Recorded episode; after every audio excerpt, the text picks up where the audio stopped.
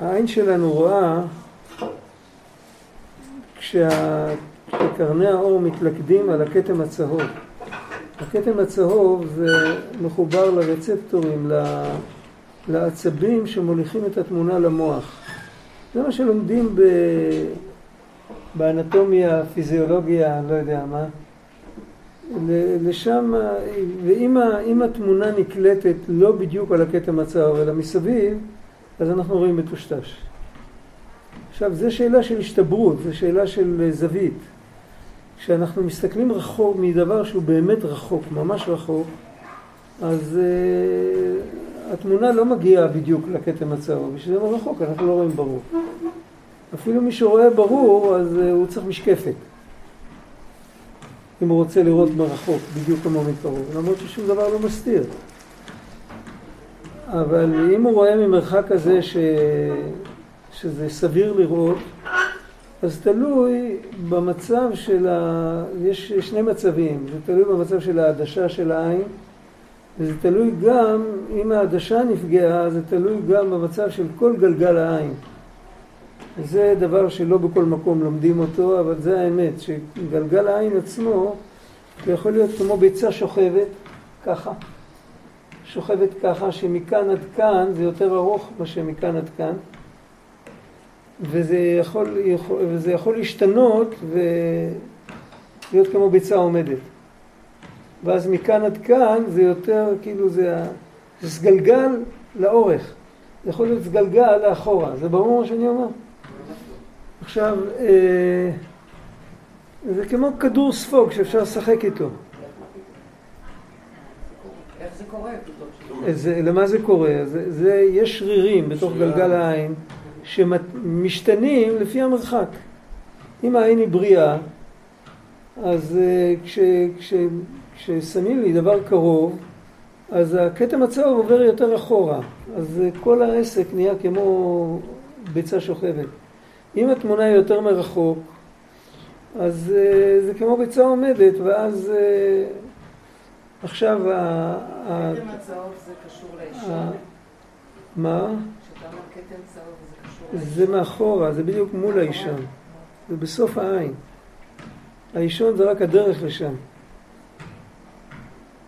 זה תלוי ב...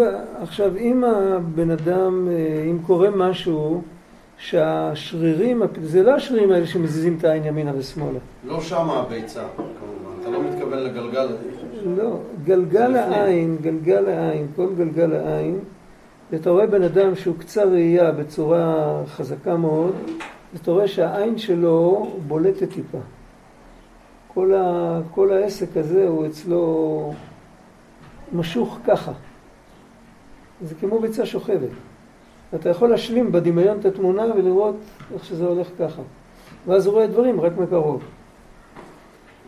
עכשיו, אם, ה, אם, אם בן אדם מאיזושהי סיבה, השרירים, קודם כל, זה לא השרירים שמזיזים את העין ימינה, שמאלה, למעלה, מטה. זה שריר שמעצב את הצורה של העין. עכשיו, השריר הזה יכול לקבל פיקסציה על אחד משני המצבים. יכול, יכול להתקבע, הוא יכול לאבד את הגמישות ולהתקבע על, או על המצב של השוכב או על המצב של העומד. אם הוא יתקבע על המצב של העומד, אז מקרוב הוא לא יראה טוב. להפך, מרחוק הוא לא יראה טוב, אני חושב. איך זה הולך? כן, אני לא זוכר, אני לא זוכר עכשיו. אם הוא, אם הוא יתקבע למצב של השוכב, אז אחד משני, זה שאנחנו בגיל מבוגר צריכים משקפיים של קריאה, זה בגלל שהעין מתקבעת על מצב מסוים. קצרי ראייה שהעין שלהם כבר מקובעת על מצב מסוים, לא צריכים משקפי זקנה.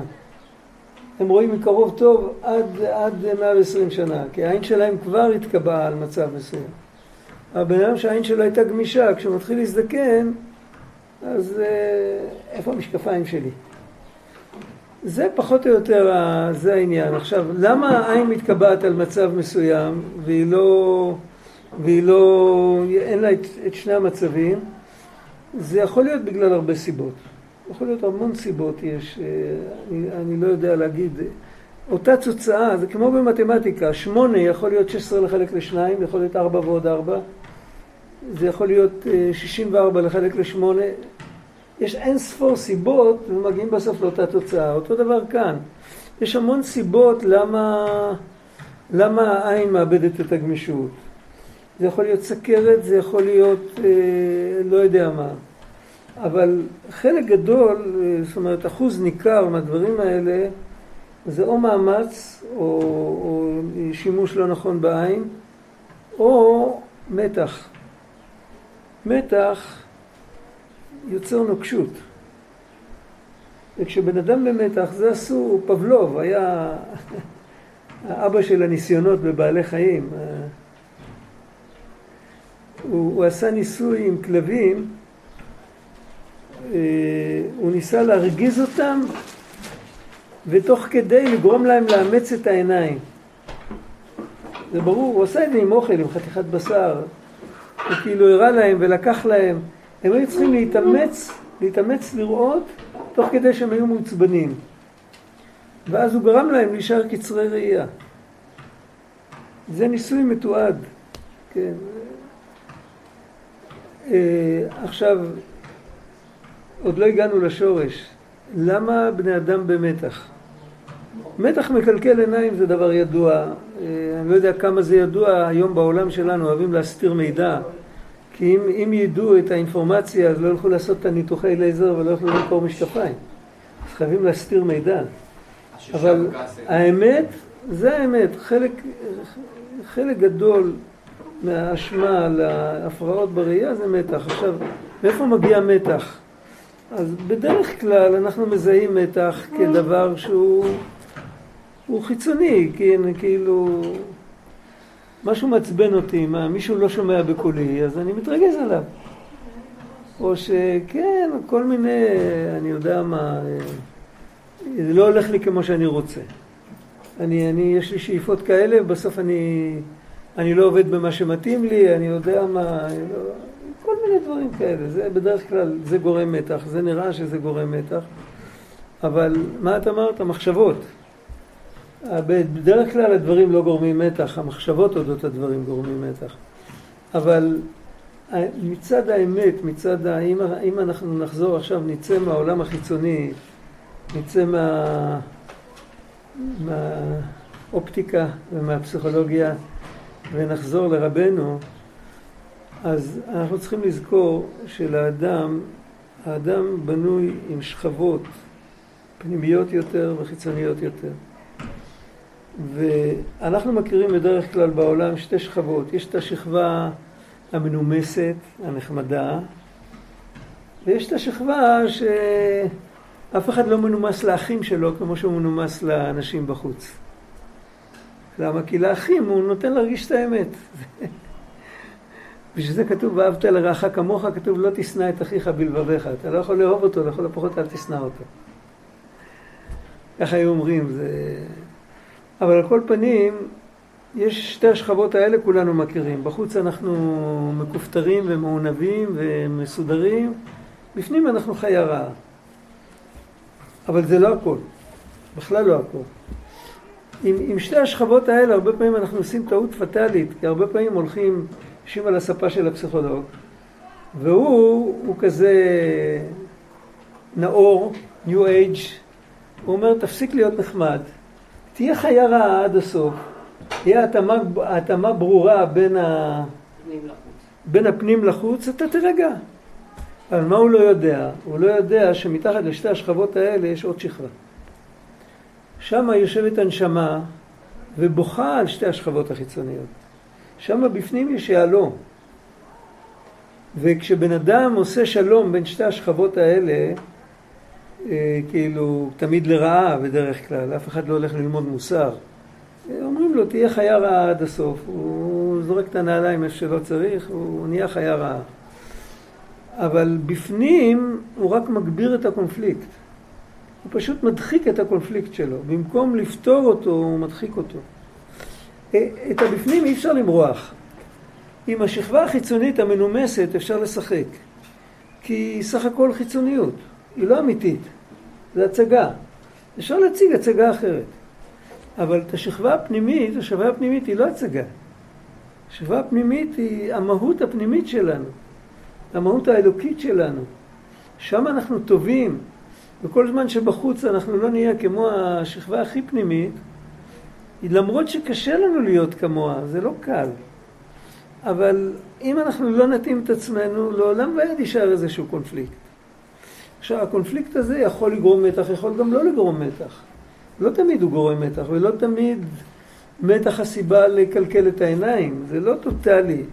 אחד מהדברים שמקלקלים את העיניים זה המתח, והמתח הזה מבוסס על שקר.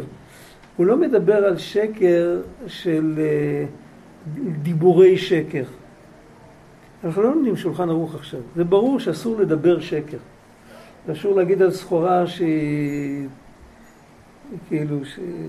על משהו משופץ להגיד שהוא חדש ולמכור אותו במחיר של חדש, זה גניבה, זה שקר גמור. אה? חוץ מאופטיקה יש לנו גם אה, גנטיקה. הכל יש, אבל בדרך כלל הגנטיקה זה נטייה שכל הבעיות יתנקזו לעיניים. יש אנשים אחרים שהעיניים שלהם נשארו טובות וזה יתנקז להם לאולקוס. אבל תמיד יש איזו בעיה שמתנקזת. אני מחפש את הבעיה. הגנטיקה אף פעם לא יוצרת בעיות, היא רק מנתבת אותן. את מבינה אותי? על כל פנים, אם, אם הבעיה זה המתח, אז שאלה לאן היא תזרוק אותם. אז בוא נגיד, אז לא נדבר על העיניים, נדבר על אולקוס. נדבר על, על תקפי לב, זה לא חשוב. העיקר שיש שם משהו בשורש שאין אמת. הכוונה, אמת זו אותה מילה כמו התאמה. זה אותו עניין. אה, אין התאמה בין השכבות. יש, בחוץ יש הצגה אחת, בפנים יש עוד הצגה, ובמהות בפנים יש משהו שונה לחלוטין. וכשכל זה נופל עלינו, אז אנחנו, אנחנו משוגעים, אפשר להגיד. זה משגע אותנו. ואז בדרך כלל הדברים האלה מקלקלים את העיניים. עכשיו, הם מקלקלים את העיניים, לא תמיד מקלקלים את הראייה בגשמיות. לפעמים הם מקלקלים את הראייה הרוחנית. אנחנו לא קוראים לזה ראייה, אבל בעברית מודרנית לראייה רוחנית קוראים הסתכלות. אז ודאי ששקר משנה את ההסתכלות. עכשיו, צריך להבין. בואו ניקח דוגמה, דוגמה פשוטה מה, מהחיים שלנו, יומיומיים ממש. תחשבו על uh, בית מלאכה, בואו נדבר על מסגריה. מישהו פעם מתעסק עם מסגרות. לא מסגרות. לא, מישהו התעסק פעם עם דבר כזה, מסגרות או נגרות או כל דבר טכני שאתה, נגרות. עכשיו, אם אתה מחבר שני דברים ואתה לא נותן להם את התמיכה הנכונה, הם יתפרקו. צריך לדעת באיזה צורה לתת את התמיכה הנכונה. עכשיו, מישהו בא אליך עם משהו מקולקל, ואתה צריך לתקן לו את זה, וכבר חמש אחת צהריים ואתה בדרך הביתה, אתה בדרך לסגור.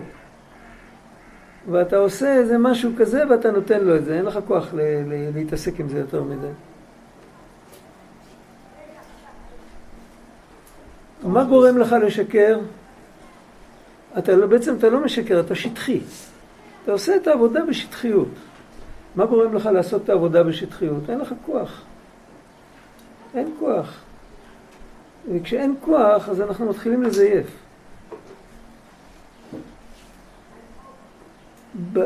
בעבודה הרוחנית, בפרט בעבודת השם, בעבודה הרוחנית הרגילה, לפעמים עוד רואים תוצאות. אם לא רואים תוצאות אחרי חמש דקות, רואים תוצאות בעוד כמה שנים. בעבודת השם יש הרבה... צדיקים אמרו שבן אדם רואה את המדרגה האמיתית שלו רק אחרי 120 שנה. כל זמן שהוא פה לא מראים לו את זה כי פוחדים עליו. שלא יהפוך להיות בבא, יהפוך להיות גורו, יהפוך להיות איזה מישהו. אז שומרים אותו כאילו עם, עם פרופיל כזה, הוא חושב שהוא כלום, וזה בסדר גמור. אבל הוא מצידו, הוא כל הזמן חי על פנטזיות שהוא אי פעם יהיה משהו.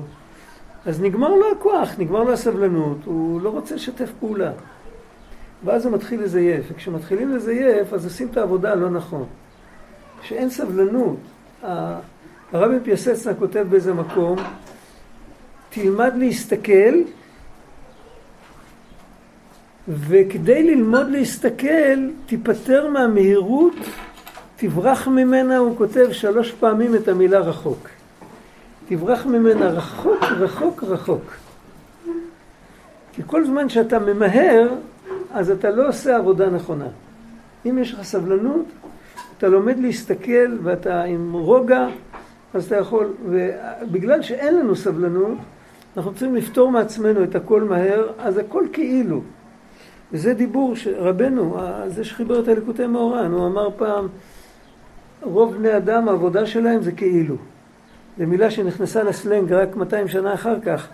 הוא אמר זה כאילו, כאילו לומדים, כאילו מתפללים, כאילו מתבודדים. אבל לפעמים הכאילו הזה עוזר לנו לעבור את החושך. אתה אמרת שכאילו... אני טענות. בסדר גמור. לגיטימי. יותר טוב מכלום. נכון. אוקיי. כן. אמר כאילו, אבל המקום הפנימי שלנו לא מרגיש טוב עם כאילו. אז הוא מגיב.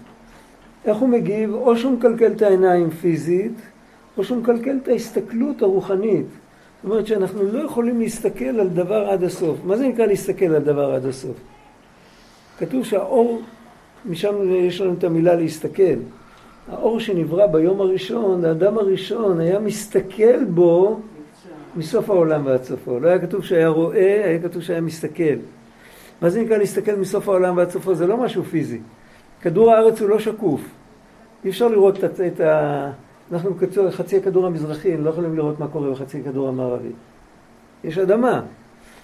מלהסתכל מסוף העולם ועד סופו זה נקרא שהוא מסתכל על עץ והוא רואה את העץ הרוחני והוא רואה את העומק של העץ הרוחני יותר עמוק, שזה, שזה כבר שייך להיררכיה יותר גבוהה, לעולם יותר נעלם ואז הוא רואה את הנשמה של זה, שזה שייך לעולם עוד יותר גבוה עד שבסוף הוא רואה איך שכל הדברים האלה הם במחשבה של האינסוף. זה נקרא מסוף העולם למטה עד סוף העולם למעלה. ככה רבי נתן כותב בליקוטי ההלכות. זה המושג של הסתכלות. אז כל אחד לפי העיניים שלו, יש אחד שיכול לראות עד הסוף. יש לו משקפת בעיניים, כמו הצופה בזמן התנ"ך. הוא ראה אנשים ממרחק וידע, והמנהג כמנהג יהוא בן נמשי כי בשיגעון ינהג. הוא ראה על ההליכה שלו ממרחק של קילומטרים, הוא ראה מי זה הבחור שהולך שם.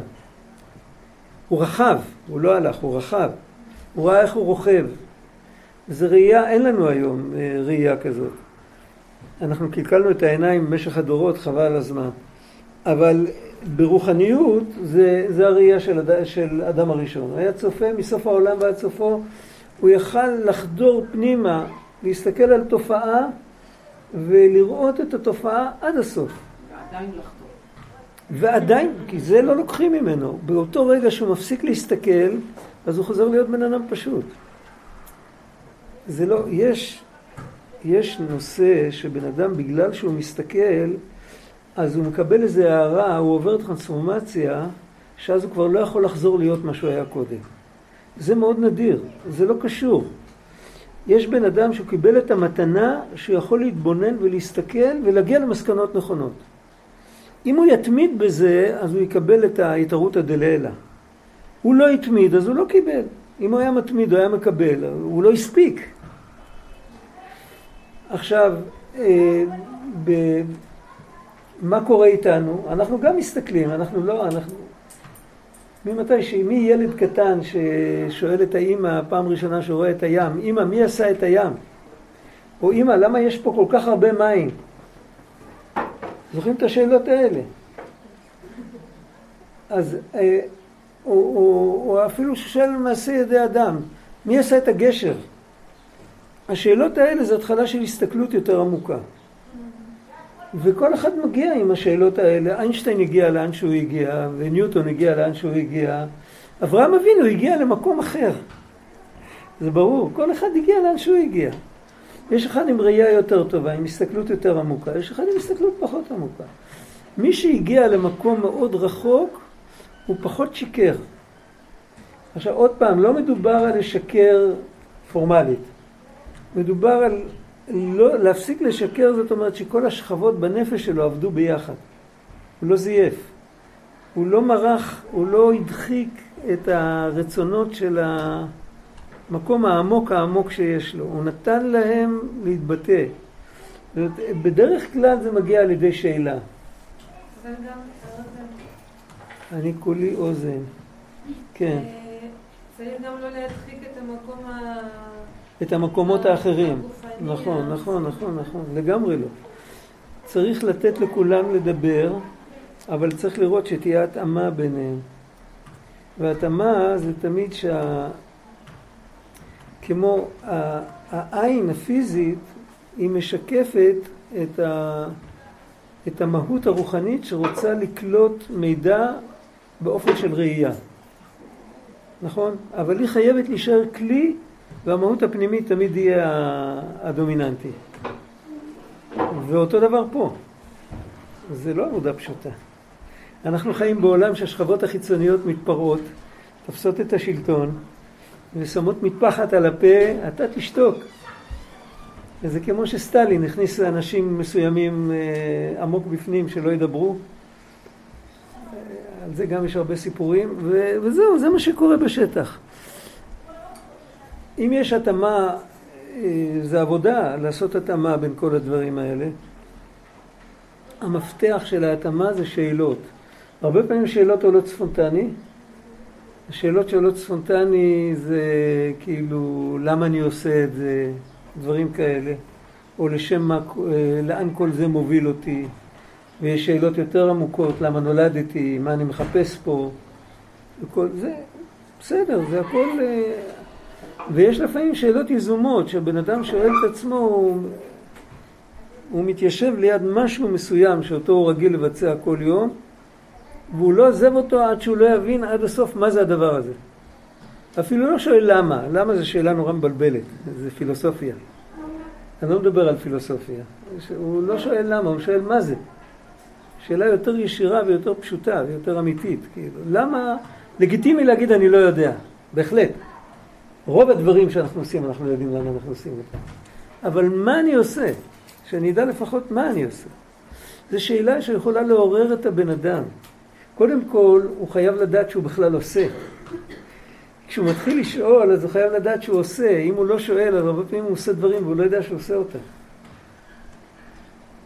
אם יצלמו אותו, יסריטו אותו, ואחר כך יראו לו את הסרט, אז הוא יגיד, מה, ככה אני התנהגתי? בשעת מעשה בכלל לא ידע. זה ברור. השאלה גורמת לו קודם כל להתמקד. הוא שואל. זה הסוד של חשבון הנפש. שבן אדם יכול לעצור בסוף היום, זה הלכה בקיצור שולחן ערוך.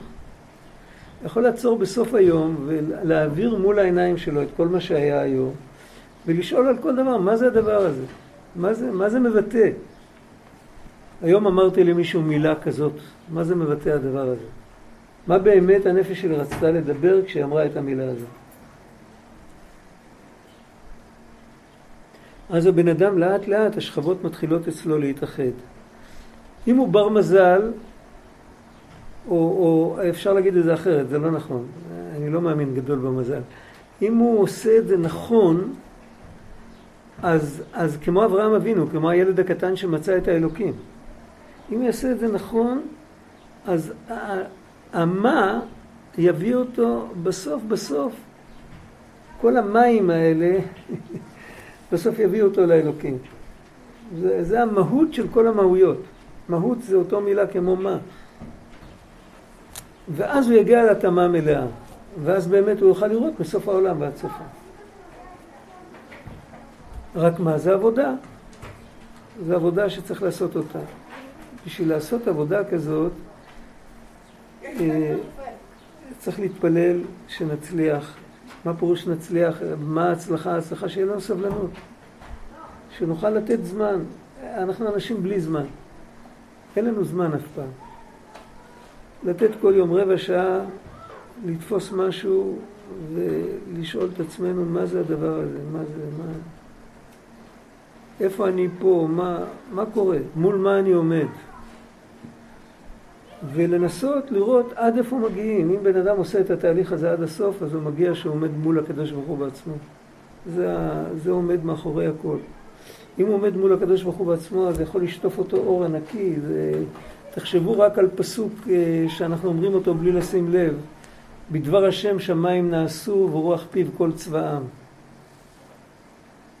חשבתם פעם על פסוק כזה? בדבר השם שמיים נעשו וברוח פיו כל צבאם. כל הקוסמוס.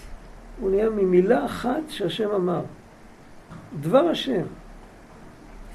אם, אם נפנים את זה עד הסוף, זאת אומרת, זו התשובה האמיתית על, על המה האחרון, כן? אם אתה כבר מגיע, לך, אתה מגיע לאיזו תובנה שאתה חלק מהעולם, אתה כבר לא נפרד, אתה מגיע לאיזו מודעות הוליסטית, מה שנקרא, ושאם פינה אחת בעולם הייתה נראית אחרת, הכל היה נראה אחרת, זה הכל דברים נכונים. בן אדם יושב ושואל, הוא מגיע לזה. אבל אם הוא יושב הלאה ושואל, מה זה כל הדבר הזה, מה הוא מגיע בסוף, הוא יגיע בסוף לנקודה הזאת. הוא יגיע בסוף לאלוקים. והיחס בין האלוקים לבריאה זה כמו... מצד אחד הוא מדבר את הבריאה כל הזמן, אבל זה לא מאמץ גדול. הוא רק אומר מילה, כביכול אומר מילה, וכל מה שאנחנו יודעים אודותיו הכל נהיה. אם בן אדם מפנים את זה עד הסוף, הוא יכול להתעלף. מול זה הוא עומד באמת. זה סוג של התעוררות.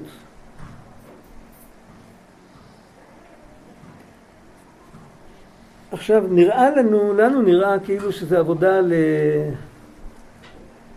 למאסטרים, זה עבודה לאנשים גדולים, לצדיקים, ל... אבל זה לא עבודה לאנשים גדולים, זה עבודה לאנשים נחושים. מי שנחוש ומתמיד, ואפילו אם אין לו זמן, אז תמיד אפשר למצוא זמן, אפילו כשמחכים לטרמפ, או אפילו כשלא יודע איפה. איך זה לא נהיה... בהפסקה בין המקצים. אה, לא שמעתי? לא, למי שיש לו זמן כל היום, אי אפשר, זה לא, לא, זה לא נכון לעשות את זה כל היום. זה, זה להפעיל את האישיות בצורה מאוד חד צדדית. צריך... זה כמו, זה כמו שבן אדם יעשה כל היום תנועה אחת עם היד וכל האיברים שלו לא יעשו כלום. זה לא, זה לא עושה טוב. כאן אתה, אתה משתמש בריכוז שלך, אחר כך, אם אתה מגיע למדרגה זה ספונטנית, כל היום עובר לך בראש, זה נמצא ברקע. אבל אם אתה כל היום מתרכז בזה, זה, זה לא שייך. הריכוז בטבעו הוא נודד. אי אפשר להכריח אותו כל הזמן. אפשר להתרכז שעה, שעתיים. אחרי שהריכוז הופך להיות ספונטני, אז, אה, אז זה בסדר. אבל צריך ללכת עם זה לאט. אבל איך זה לא, איך זה לא נעשה עבודה ברמה הפסיכולוגית? עשיתי ככה, אמרתי ככה, הייתי בסדר. לא הייתי בסדר. איך, איך אתה רואה את העמקה של ה... יכול להיות, יכול להיות, יכול להיות, אני לא יודע. אם, אם הבן אדם מתחיל לתת לעצמו ציונים, אז זה לא כל כך עובד. אם הוא שואל מה זה הדבר הזה, כאילו בלי לתת ציונים, הוא לא אומר אני טוב, אני רע, אני פשוט, מה, מה התגובה שלי היום מבטאת? איזה מידה, איזה... ואז הוא אומר, זה מבטא אגרסיביות. מה זה אגרסיביות? הוא ממשיך לשאול. אגרסיביות זה תכונה שאלוקים ברא אותה בעולם. עם האגרסיביות הזאת צמח בר יכול לפוצץ את המדרכה ולצאת החוצה. יש, יש יצורים שצריכים את האגרסיביות, אחרת הם לא יכולים להתקיים. אז יש לי מקום בנפש שהוא אגרסיבי. עכשיו, מה אני עושה איתו? יש לי עכשיו עוד שאלה של מה. מה אני אמור באמת לעשות עם האגרסיביות שלי? ברגע שאני דן בזה, אני כבר לא נותן לאגרסיביות לפרוץ ספונטנית. זה לא טיפול פסיכולוגי, זה פשוט הכרה מחדש עם האישיות. למה? כי אני מעמיד אותה מול הקדוש ברוך הוא. כל זמן שאני לא מעמיד את האישיות מול הקדוש ברוך הוא, אז יכול להיות שיש שם כל מיני דברים, ככה זה וגמרנו, מה אתה שואל? האם זה עומד מול הקדוש ברוך הוא, אז אתה רואה שזה אמיתי וזה מתוכנן וזה עם שכל. אז מה זה הדבר הזה? ואז אני יודע גם איך להשתמש בזה. זה כמו מכונאי שרואה מכשיר, אם הוא ידע שזה משחק ילדים, אז הוא לא יכול למצוא שם כלום. אבל אם הוא יודע שזה בא מאיזה, מאיזה מקום, מ, לא יודע איך קוראים לו בתי חרושת האלה, אז, אז הוא שווה לו לעשות את המאמץ והוא ימצא בסוף איך זה עובד. אם הבן אדם יודע להעריך את המערכת שהוא קיבל, שהיא מערכת מעשה ידי שמיים, לא, לא, לא איזה, איך אומרים, אה, חתול הפך צנצנת דיו ונהיה תמונה מעצמו, כן? אם הוא מבין שזה, אז, אז הוא מתייחס לזה בכבוד, ואז הוא גם יודע איך, איך לעבוד עם זה. וכשהוא יודע איך לעבוד עם זה, אז, אז הוא, הראייה שלו מתפתחת יותר. זה עובד בשני... כל פעם הוא רואה יותר, ועל ידי זה הוא עובד יותר נכון, ואז הוא רואה עוד יותר טוב. הוא הופך ממגל קסמים שלילי למגל קסמים חיובי. הוא כל פעם יותר טוב, כל פעם מתקדם. על כל פנים, אם מזניחים את העבודה הזאת, אז הראייה שלנו מתקלקלת. כשהיינו ילדים קטנים, אני לא מדבר עכשיו על הראייה הפיזית, הראייה, הראייה ההסתכלותית, כשהיינו ילדים קטנים התפעלנו מכל מיני דברים, היום אנחנו לא מתפעלים מזה. היום אנחנו יכולים להסתכל על זה ולהישאר שווה נפש לגמרי. למה? כי התרחקנו. כשהיינו ילדים היינו טהורים, אז הרגשנו ביוצא מן הכלל, זה, זה, זה גירה אותנו, זה, זה נתן לנו איזה זעזוע. ואז יכלנו לשאול שאלה כמו אברהם אבינו, מה זה? מה זה הדבר הזה? אברהם אבינו קיבל תשובה, זה האלוקים. אבל כשאנחנו מבוגרים והתרגלנו כבר וזה, אז כל זמן העיניים שלנו מתקלקלות. ולמה התרגלנו? כי אנחנו לא עושים את העבודה בשביל לחבר את כל השכבות שלנו. אנחנו שקרנים, זה לא שקרנים, שקרנים. זה, יש כאן איזה חוסר התאמה. עכשיו שימו לב, הרב שטיינזרץ, שיהיה בריא, הוא אמר פעם משל, זה ממש, זה כתוב כאן, הוא אמר את המשל בקשר למשהו אחר. אה, מפתח, מנעול מודרני, מנעול יל, יעני מנעול קיטבק, מי שמכיר. איך זה עובד? איך עובד המנעולים האלה? אתה מתכוון מול המפתח? כשאתה מכניס את המפתח, אז מה שקורה, שכל הרווחים עומדים אחד מול השני. כשאתה סוגר את המנעול, אז אתה לא יכול לשלוף החוצה את הלשונית, בגלל שפה יש, איפה שפה יש רווח, פה אין רווח. איפה שפה... ככה, כשכל הרווחים עומדים אחד מול השני, נוצר שביל, ועם השביל הזה אתה סוחב החוצה את הלשונית. צריך פעם לראות, יש לפעמים בתערוכות, שמרים מנעול כזה מזכוכית, ואז הוא שקוף, ואז רואים בפנים איך זה עובד. אז הוא לקח את המשל הזה למשהו, אבל פה אצלנו, בנפש, יש, אם כל השכבות הן מתואמות, הן עובדות יחד. זאת אומרת, החיה רעה שבפנים היא, היא, היא רב תבואות בכוח שור כתוב, זה האנרגיה של, ה, של עולם התוהו שנותן כוח לנפש האלוקית להתבטא עם יותר עוצמה. זה כמו זכוכית מגדלת או משקפת או משהו כזה, או משהו שמאיץ חלקיקים. והשכבה החיצונית המנומסת היא גם עוזרת בעניין הזה, היא פשוט מרככת את זה.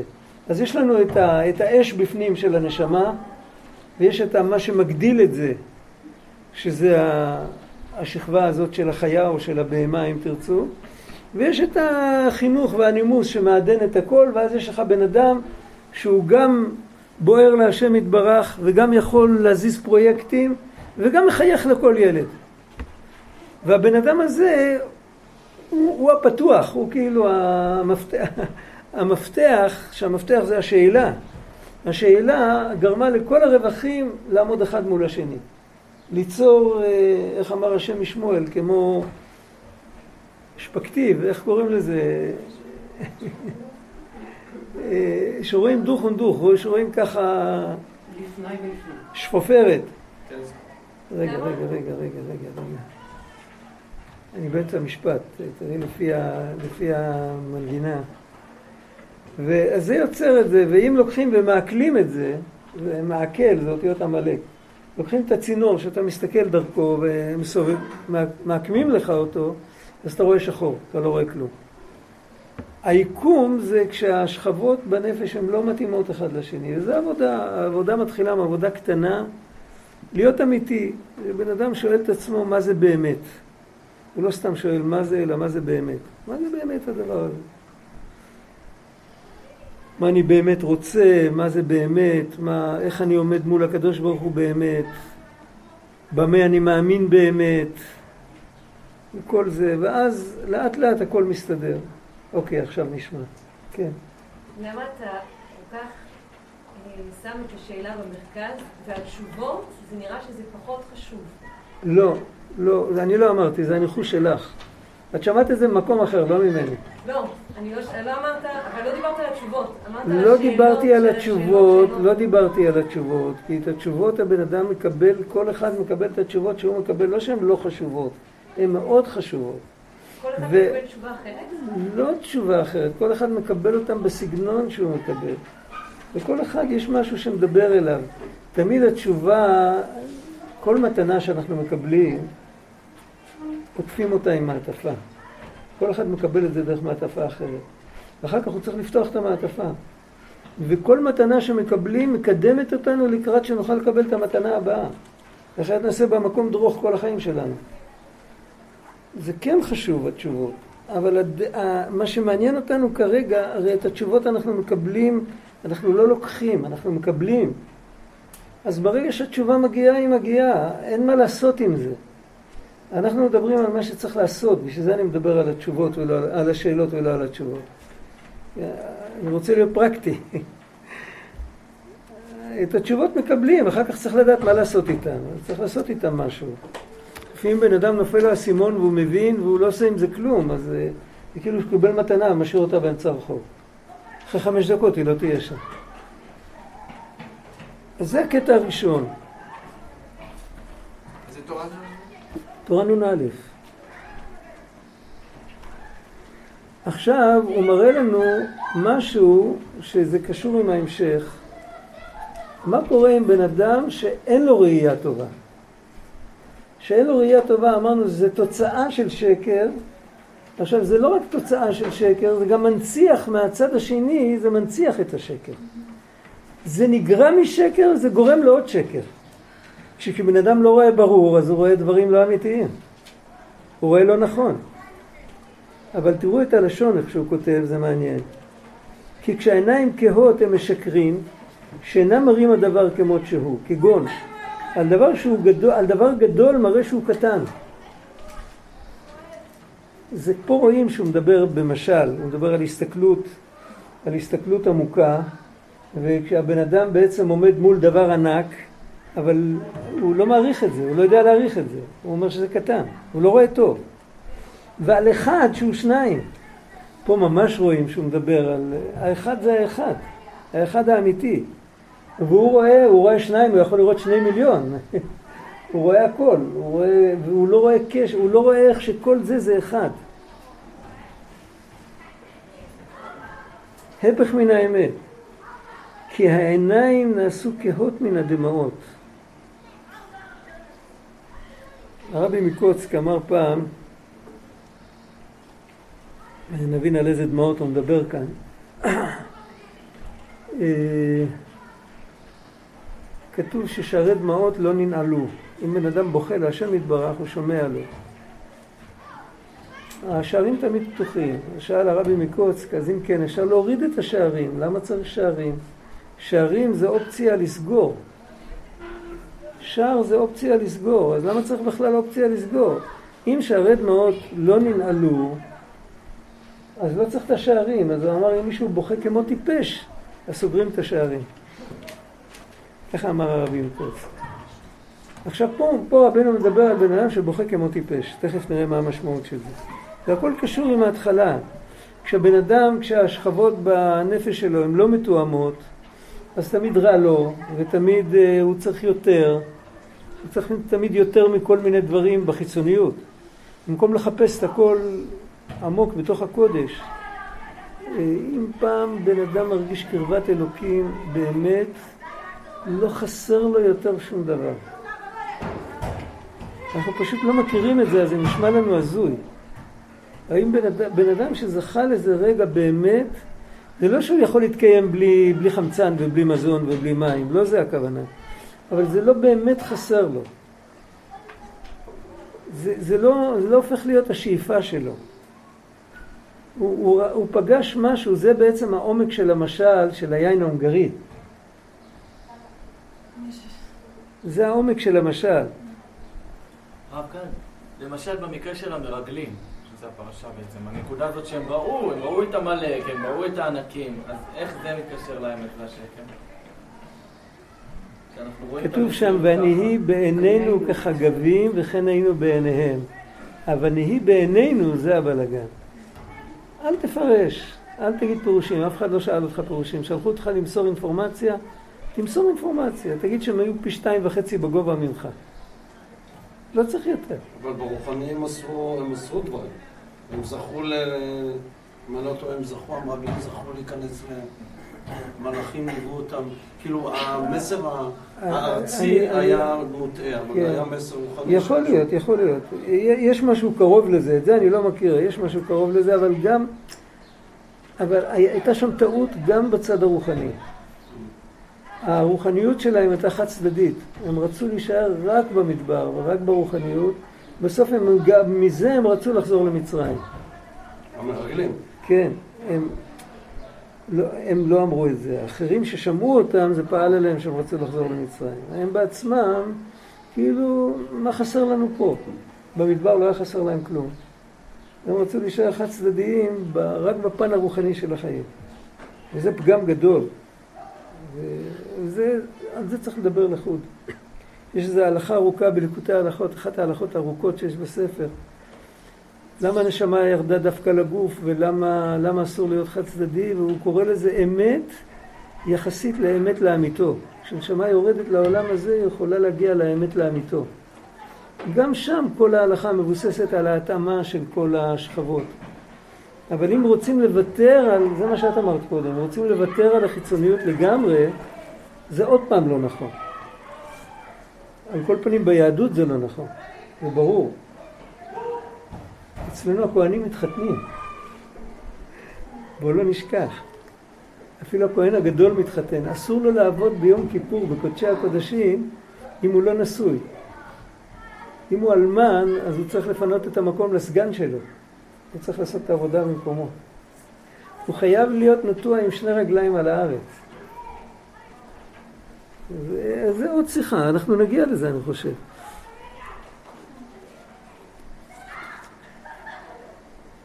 עכשיו הדמעות האלה, העיניים נעשו כהות מן הדמעות.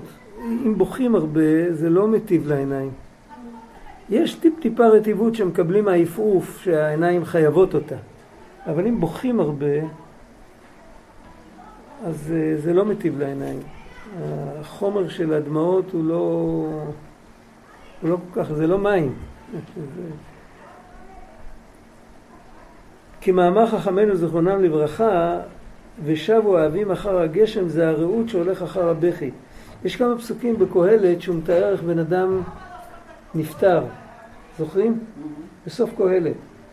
ושם כתוב הכל במשל, כתוב אה, כאילו חשכו הרועות בארובות, אז זה מדובר על העיניים, זה כתוב, אה, ושם כתוב שבו האבים אחר הגשם, זה אותו פסוק. אז חז"ל אמרו, זה הרעות שהולך הגשם זה הדמעות, והאבים זה הקטרקט, העיוורון של הזקנה. ודמעות היא ממותרי המרה שחורה שהטבע דוחה אותם לחוץ דרך העיניים. דמעות זה כמו זיעה, זה סוג של פסולת שיוצא החוצה. רק הפסולת הזאת היא לא בדיוק פסולת פיזית, היא פסולת אה, על הגבול בין הפיזיקה לפסיכולוגיה, כמו שאומרים. הבן אדם לא, לא כל פעם שיש לו פסולת הוא מתחיל לבכות. אבל כשהוא בוכה, אז יוצא החוצה פסולת. והפסולת הזאת מזיקה לעיניים. למה? כי הדמעות הן ממותרי המרה שחורה. זה רפואה עתיקה. בעצם כל הפיזיקה העתיקה מדברת על ארבע יסודות, אבל הרפואה העתיקה לא, מדברת לא רק על ארבע יסודות, אלא על ארבע מרות. שמעתם על זה פעם? יש מרה ירוקה, מרה לבנה, מרה אדומה ומרה שחורה. וכל אחד, אה, אם הוא גובר, אז הבן אדם מקבל גם התנהלות אחרת בפיזיולוגיה וגם התנהלות אחרת בפסיכולוגיה.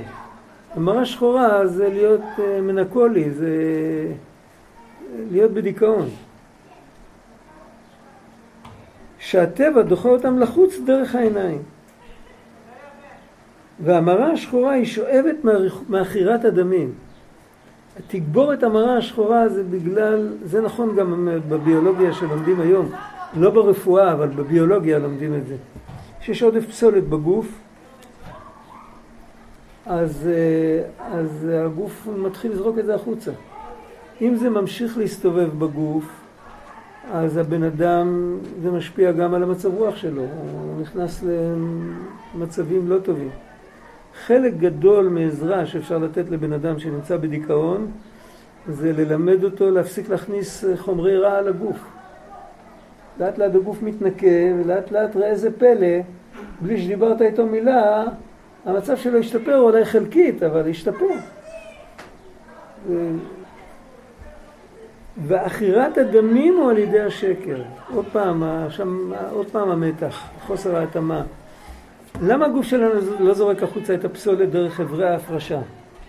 הוא לא זורק, הוא לא זורק הכל. חלק גדול יוצא החוצה דרך אה, דלקות, דרך אה, אקזמות, ואם עורכים על זה כל מיני דברים כדי שזה ימשיך להסתובב במחזור הדם ולא יצא החוצה, אז זה מגיע לאולקוסים, ואחרי זה לעוד כל מיני דברים. מה זה הדבר הזה? למה יש כל כך הרבה פסולת? אז יש, קודם כל זה בגלל שאנחנו אוכלים יותר מדי הרבה פסולת, נושמים יותר מדי הרבה פסולת. זה... אוכלים פי ארבע ממה שצריך, אבל יש מדי, יותר מדי פסולת. ונושמים כל הזמן אוויר מזוהם וכל מיני דברים כאלה. אבל לא רק זה. כדי שהפסולת תצא החוצה, מי שממונה על ה... על ה... זה, יש מרכז העצבים במוח, הוא ממונה על התפקודים של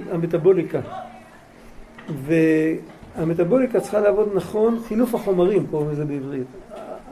חילוף החומרים צריך לעבוד נכון כדי שהפסולת תצא החוצה בשלמות. עכשיו, אם יש לחץ, אם יש מתח, אם יש חוסר התאמה, אם אנחנו חיים בתוך שקר, מרכז העצבים מתחיל לזייף. הוא עובד לא נכון. ואז זה כמו, כמו שבן אדם עושה במתח, הוא עוצר את הנשימה שלו, אז ככה גם.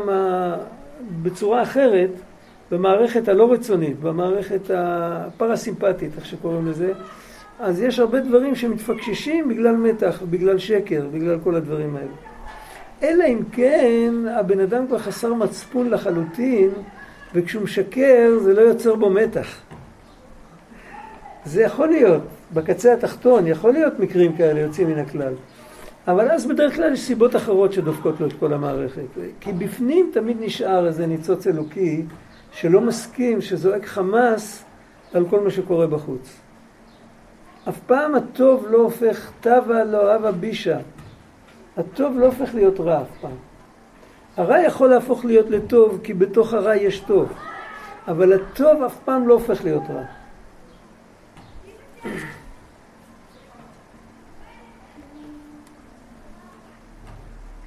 עכירת הדמים הוא על ידי השקר.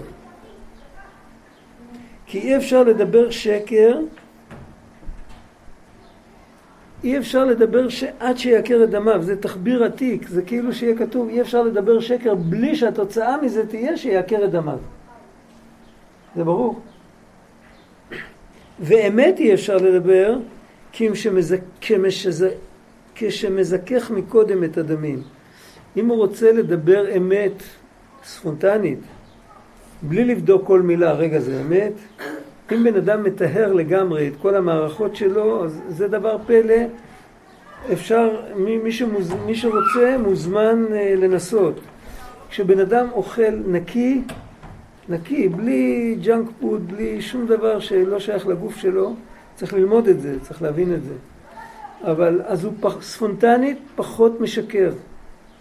זה פלא, אף פסיכולוג לא יודע להסביר את זה, אבל זו עובדה. השאלה זה רק מה נקרא לאכול נקי? אז אה, יש המון המון שקר בעניין הזה. אבל על כל פנים, אם זה באמת נקי, אז הבן אדם משקר פחות. כל אחד לפי הדרגה שלו, אחד שהוא שקרן מקצועי, אז הוא משקר קצת פחות. אחד שלא משקר הרבה, הוא משקר קצת ומפסיק לגמרי לשקר. אבל זה ככה. אתה גם מדבר לא על השקר של אמירת שקר. גם אמירת שקר. גם אמירת שקר. וגם ה... וגם ה... שהם אה, מזדככים. וגם העבודה הפנימית, נכון, העבודה הפנימית הרבה יותר קלה. הסוד של ההתקפיה בחסידות. מה זה התקפיה?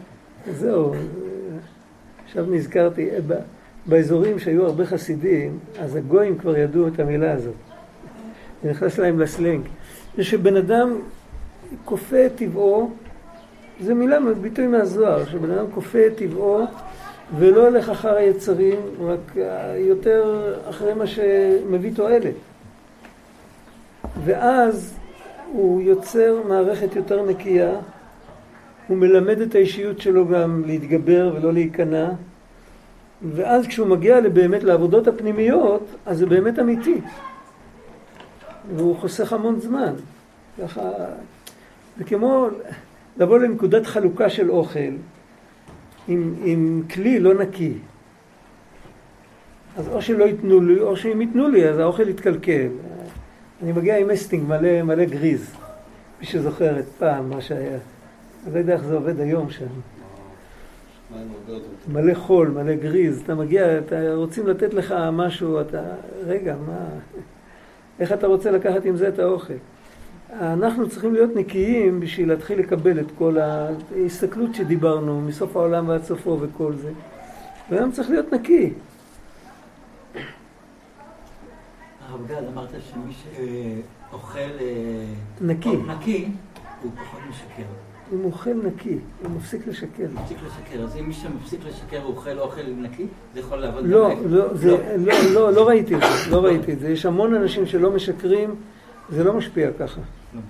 וזה גם, זה אחד מהפלאים שיש בדבר הזה, זה לא תמיד סימטרי.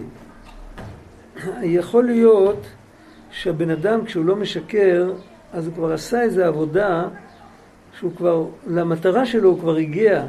עכשיו זה כבר לא מעניין אותו יותר. לנפש כבר לא כל כך, פחות מפריע.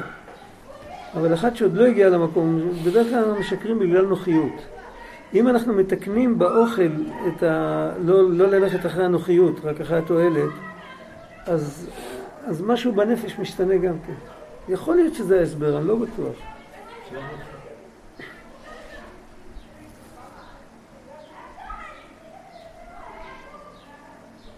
אנחנו נשאיר את זה פה.